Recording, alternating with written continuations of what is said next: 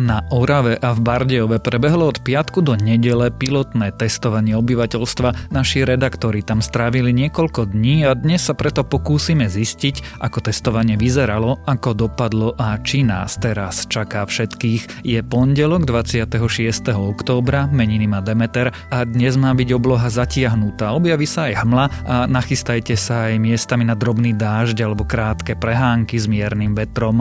Denné teploty by sa mali pohybovať medzi 11 až 19 stupňami. Počúvate Dobré ráno. Denný podcast denníka Sme s Tomášom Prokopčákom. Je len na vás, či si Dobré ráno vypočujete pri káve, na obed alebo večer. V Tatrabanke môžete byť sami sebou. Otvorte si svoj osobný účet cez mobilnú aplikáciu alebo v pobočke a jeho vedenie máte teraz minimálne na rok zadarmo. Tatrabanka.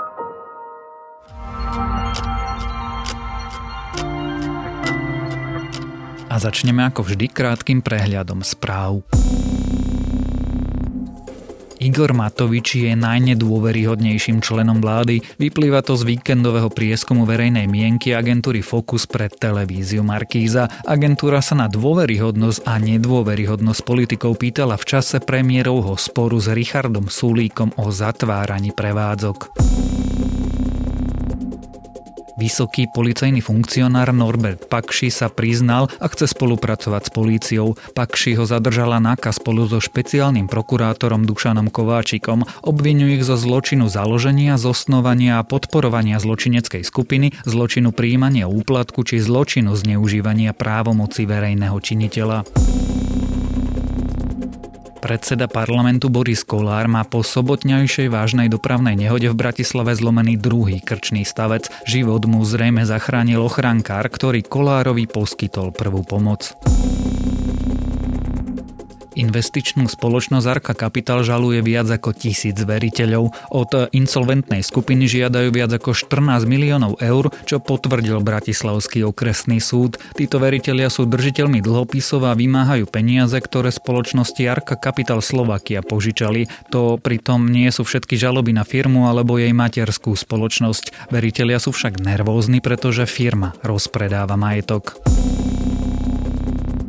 Český minister zdravotníctva Roman Primula nevylučuje, že dnes sám rezignuje. Ministra nafotili, ako počas zákazu vychádzania išiel na nočnú schôdzku do reštaurácie, nemal dokonca ani nasadené rúško. Primula ale tvrdil, že si nie je vedomý, že by porušil nejaké opatrenia. Novým českým ministrom zdravotníctva by mal byť údajne námestník fakultnej nemocnice v Brne Jan Blatný. Česko je momentálne najhoršie zasiahnutou krajinou na svete v počte nových nakazených koronavírusom a obetí na 100 tisíc obyvateľov.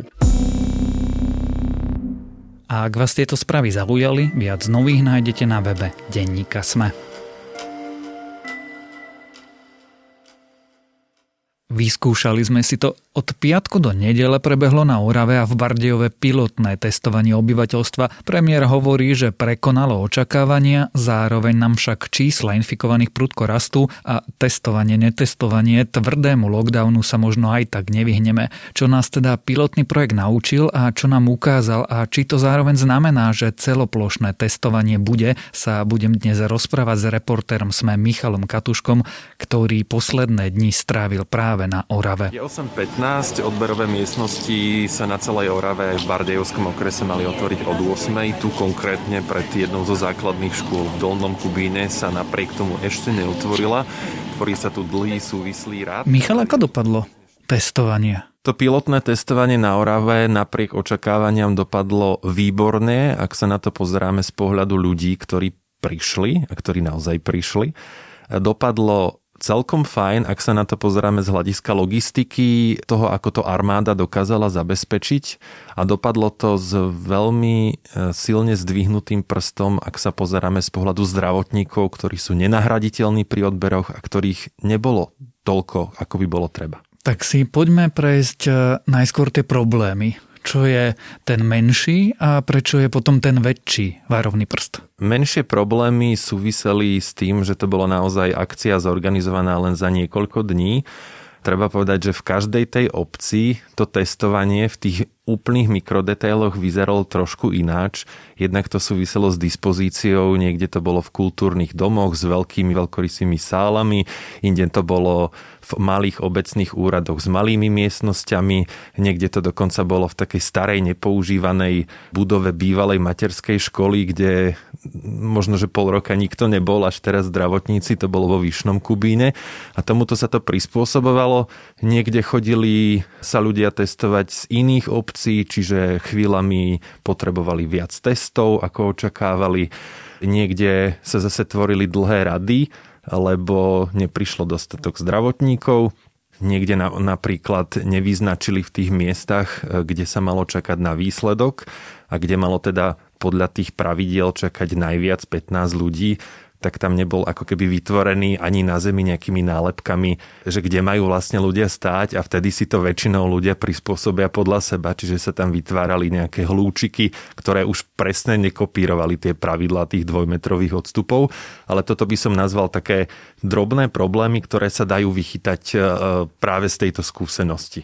A ten veľký problém? Za najväčší problém, čo som postrehol za ten čas na Orave, sú práve tí zdravotníci pretože napriek tomu, že niekoľko dní pred začiatkom tohto pilotného testovania na Orave minister zdravotníctva aj premiér vyzvali ľudí, aby sa prihlásili cez formulár na tej stránke korona.go, tak napriek tomu sa niektoré tie odberové miesta vôbec neotvorili, niektoré sa otvorili neskôr, niektoré sa zase museli zlučovať. A toto možno znie ako keby malý problém tých odberových miest bolo cesto na tej Orave a toto si museli vyskúšať akože jednotlivo nejaké desiatky. Lenže keď si predstavíme, že už tento týždeň sa podobným spôsobom bude testovať nie v 4, ale v 79 okresoch, tak ten problém sa zrazu nejaví ako marginálny, ale veľmi podstatný. To, z čoho teraz v tom pilotnom projekte na Orave ťažili, je, že mali práve že zálohy tých lekárov, dobrovoľníkov, ale hlavne lekárov z radou hasičov a vojakov z ostatných okresov, takže mám informáciu, že povolávali vojenských lekárov a hasičských lekárov z Bratislavy a z Košíc, lenže tento komfort a luxus tu e, na konci týždňa vlastne už nebude. Čiže stalo sa čo, že ľudia, ktorí sa prihlásili, že prídu, neprišli. Zdravotníci, ktorí sa prihlásili, že prídu. Presne tak. Stalo sa to, že jednak bol niekto dohodnutý ako lekár, že má prísť do danej obce, ale neprišiel a keď e, mu volali, tak ani nedvíhal telefón, takže nevedeli, kde je. Toto sa napríklad stalo vo Vyšnom Kubíne, kde sa to odberové miesto v piatok neotvorilo o 8, ale až o 11. Starosta a ten veliteľ vojak, ktorý vždy mal na starosti dané odberové miesto, sa rýchlo snažili zohnať nejakú náhradu. Na ten deň sa im podarilo zohnať jedného zdravotníka, čo ale nestačilo. Vytvárali sa tam potom veľmi, veľmi dlhé rady a až na druhý deň sa im podarilo získať ďalšiu pani doktorku, ktorá prišla a teda už to bolo v poriadku, ale bolo to len vďaka tomu, že ona sa už skôr ponúkla mimo tento oficiálny systém, že keby bolo treba, tak je k dispozícii. Rizikom teda je, že keď bude celoplošné testovanie, tak e, teda nebudeme mať žiadne rezervy, po ktorých by sme mohli siahnuť. E, vlastne možno nebude ani do zdravotníkov, aby sme zaplnili všetky miesta? Toto môže byť ten najvážnejší problém toho testovania e, na konci týždňa počas víkendu, pretože na jednej strane Tie aktuálne čísla, ktoré mám, je, že e, sa prihlásilo 19 tisíc zdravotníkov cez ten formulár. Podľa odhadov zo začiatku minulého týždňa je potrebných 20 tisíc, ale ten príklad z Oravy, kde bolo treba tisíc zdravotníkov a niekoľko desiatok sa neukázalo, ten ukazuje, že nie je veľmi možné sa na to úplne spoliehať. Ak sa to stane v nejakej malej obci, tak možno, že ich presmerujú do nejakej vedľajšej. Ak sa to ale stane v nejakom veľkom akoby okrsku, ak to prirovnáme k tým voľbám, tak to môže skutočne spôsobiť logistický problém a nebudú mať naozaj odkiaľ povolať tých lekárov. Preto už sa tu počas víkendu uplynulého začalo hovoriť o tom, že či ten dobrovoľný model čakania na tých lekárov je dobrý, a či by štát, ak teda trvá na tom, že plošné testovanie má zmysel a má sa uskutočniť, nemali vyriešiť tak, že by zaviedli pracovnú povinnosť pre lekárov, čo teda núdzový stav umožňuje. Michal, ty si strávil vlastne niekoľko dní na Orave na rôznych miestach. Ako to tam vyzeralo z pohľadu reportéra? Ako sa správali ľudia? Z pohľadu reportéra som rád, že sa práve takto pýtaš, lebo bolo nám povolené na jednom odberovom mieste pri základnej škole v Dolnom Kubíne armádou, aby sme tam ako média prišli tesne pred otvorením, aby sme si mohli pozrieť a nakrútiť tie priestory. A človek tak zo skúsenosti čaká, že tam, kde prídu médiá, tam to bude absolútne bez problémov, čo sa ale v tomto prípade nestalo. To odberové miesto sa neotvorilo o 8. Ten problém je, už sme tu o ňom hovorili, neprišiel zdravotník, takže ľudia museli čakať a bolo veľmi zaujímavé, že ako sme tam prišli, tak už pol hodinu pred tým oficiálnym otvorením tam čakalo 20-30 ľudí a tá rada sa postupne predlžovala až cez celý školský dvor, popri budove až na hlavnú cestu a parkovisko. Takže ľudia, potom aj inde sme to videli, tvorili také hadíky kade tade. Po 25 až 30 minútach sa to teda otvorilo. Zdravotník meškal vraj preto, že oni sa museli ešte ráno pretestovať pre istotu. Takže on to nestihol na čas, takže potom to už, už to išlo v poriadku aj na tých iných odberových miestach, čo bolo zaujímavé, že hoci bola zima, hoci ľudia museli dlho čakať, tak e, všetci dodržiavali naozaj 99% tie dvojmetrové odstupy. Videli sme ľudí, ktorí si tam šomrú, videli sme dokonca pána, ktorý veľmi polohlasne, ale tak úmyselne, aby ho bolo počuť, tak chrelil také vulgarizmy okolo seba ktoré sa tu nedajú citovať. Najslušnejšie, čo povedal, že na čo sú tu títo vojaci, či nemajú čo robiť. Ale napriek tomu tam stál, čo bolo teda zaujímavé, že, že bol veľmi proti tomu, nerozumel, prečo je tam, prečo je to testovanie dôležité, alebo či vôbec má nejaký zmysel. Ale napriek tomu tam stál, dal sa otestovať a keď vyšiel potom cez celý ten kolotoč odberu a čakania na výsledok a videl, že je negatívny, tak úmyselne som ho pozoroval a vyzeral, že sa mu uľavilo. Ty si sa s tými ľuďmi rozprával, prečo na to testovanie, ktoré bolo formálne nepovinné, išli? Väčšina ľudí chcelo mať pokoj, akože to je taká veľmi ľudová, ľudové odôvodnenie. A ako je zrejme, tak v štvrtok večer boli ohlásené prísne opatrenia, teda zákaz vychádzania, ktorý v priestoroch Oravy a teda aj Bardejovského okresu bol ešte prísnejší. A ľudia sa zlakli a zrejme toto naozaj premiérovi vyšlo, že ľudia hneď v piatok a hneď od rána chceli mať vybavené, aby v sobotu, keď sa ráno zobudia, budú môcť ísť aspoň do práce, tí, ktorí robia cez víkend, lebo inak by nemohli, že budú môcť ísť do prírody. Veľmi vtipný bol jeden pán z Oravského podzámku, ktorého sme sa pýtali, že prečo sa dal tak skoro ráno testovať, tak povedal, ja som vnúkovi slúbil, že s ním v sobotu pôjdeme na hríby a to sa veľmi ťažko hľadá medzi jednou a piatou v noci. To je teda ten čas, kedy by mohol aj bez negatívneho testu ísť do prírody. Takže z takýchto vyložene praktických až, až životných potrieb a dôvodov sa rozhodli, že sa idú dať otestovať a toto zrejme veľmi zabralo. Čiže fungoval ten systém, toto všetko nemôžete robiť, kým nebudete mať negatívny test. Áno, áno. V podstate ten režim, ktorý je v ostatnom Slovensku, tam to bude veľmi zaujímavé, e,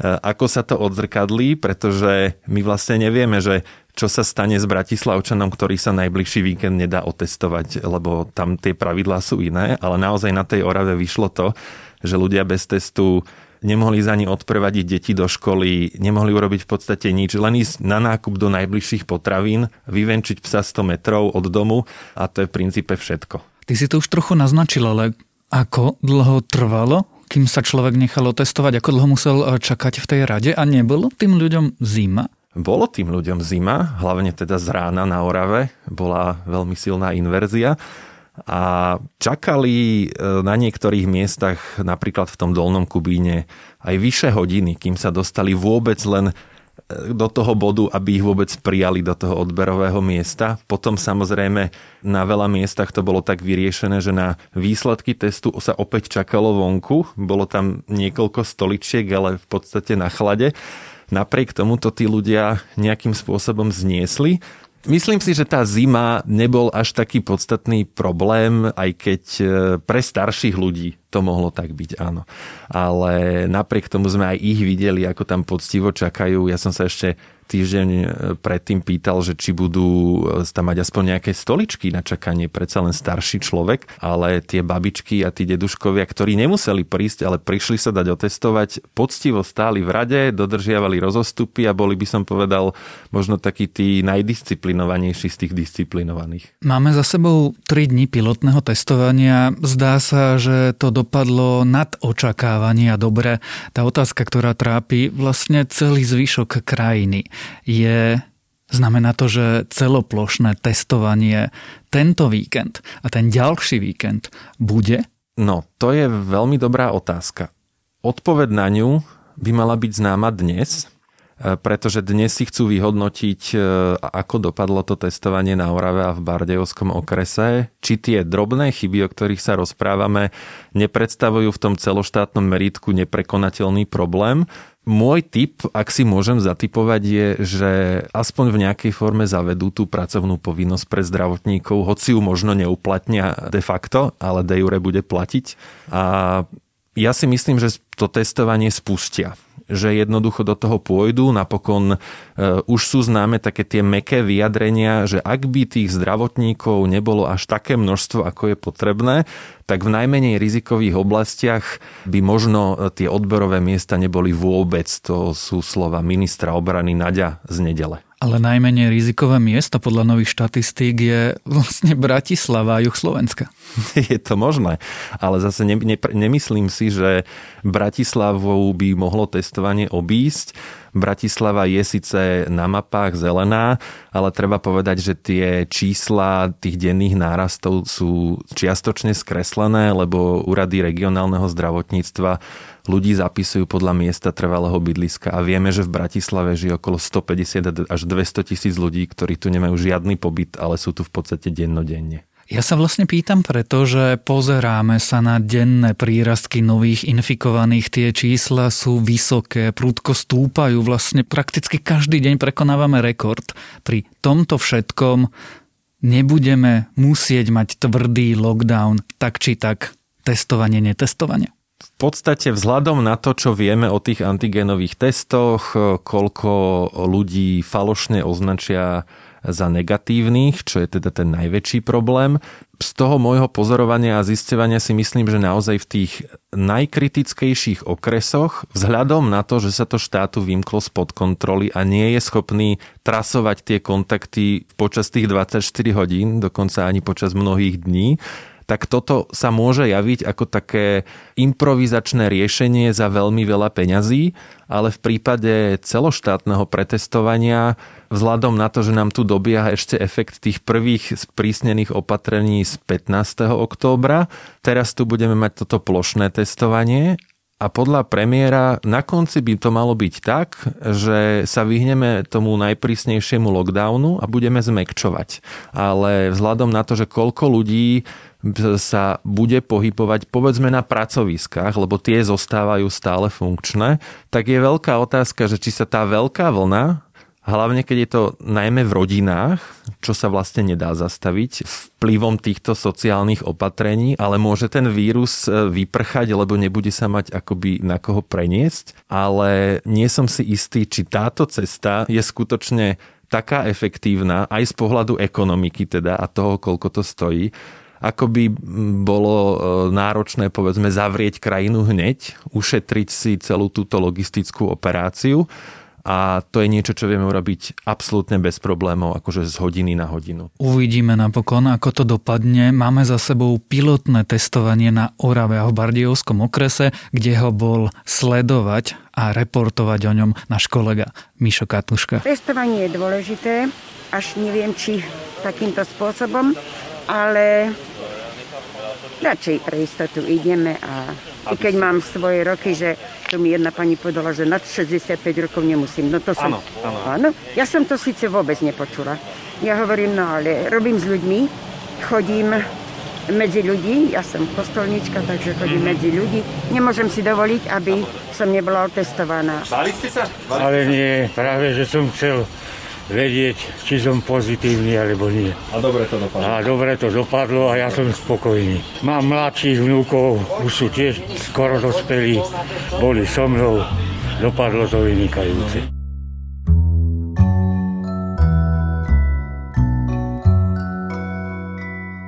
Moje dnešné odporúčanie nie je nejako konkrétne, ale keďže nás všetkých teraz čakajú ťažké týždne, zrejme pre mnohých z nás aj v domácej izolácii, mali by sme nájsť niečo, ako to zvládnuť. Moje dnešné odporúčanie tak je, aby sme to vnímali ako príležitosť a konečne si prečítali knihu či knihy, ktoré sme toľko odkladali, začali sa učiť napríklad cudzí jazyk, kresliť alebo hrať na hudobný nástroj jednoducho, túto pandémiu a lockdown skúsili využiť na niečo, čomu sme sa dosial a dlho nevedeli dostať. A to je na dnes všetko. Dávajte na seba pozor, skúste sa s nikým nestretávať a majte pekný štart do nového týždňa. Počúvali ste Dobré ráno. Denný podcast denníka Sme s Tomášom Prokopčákom.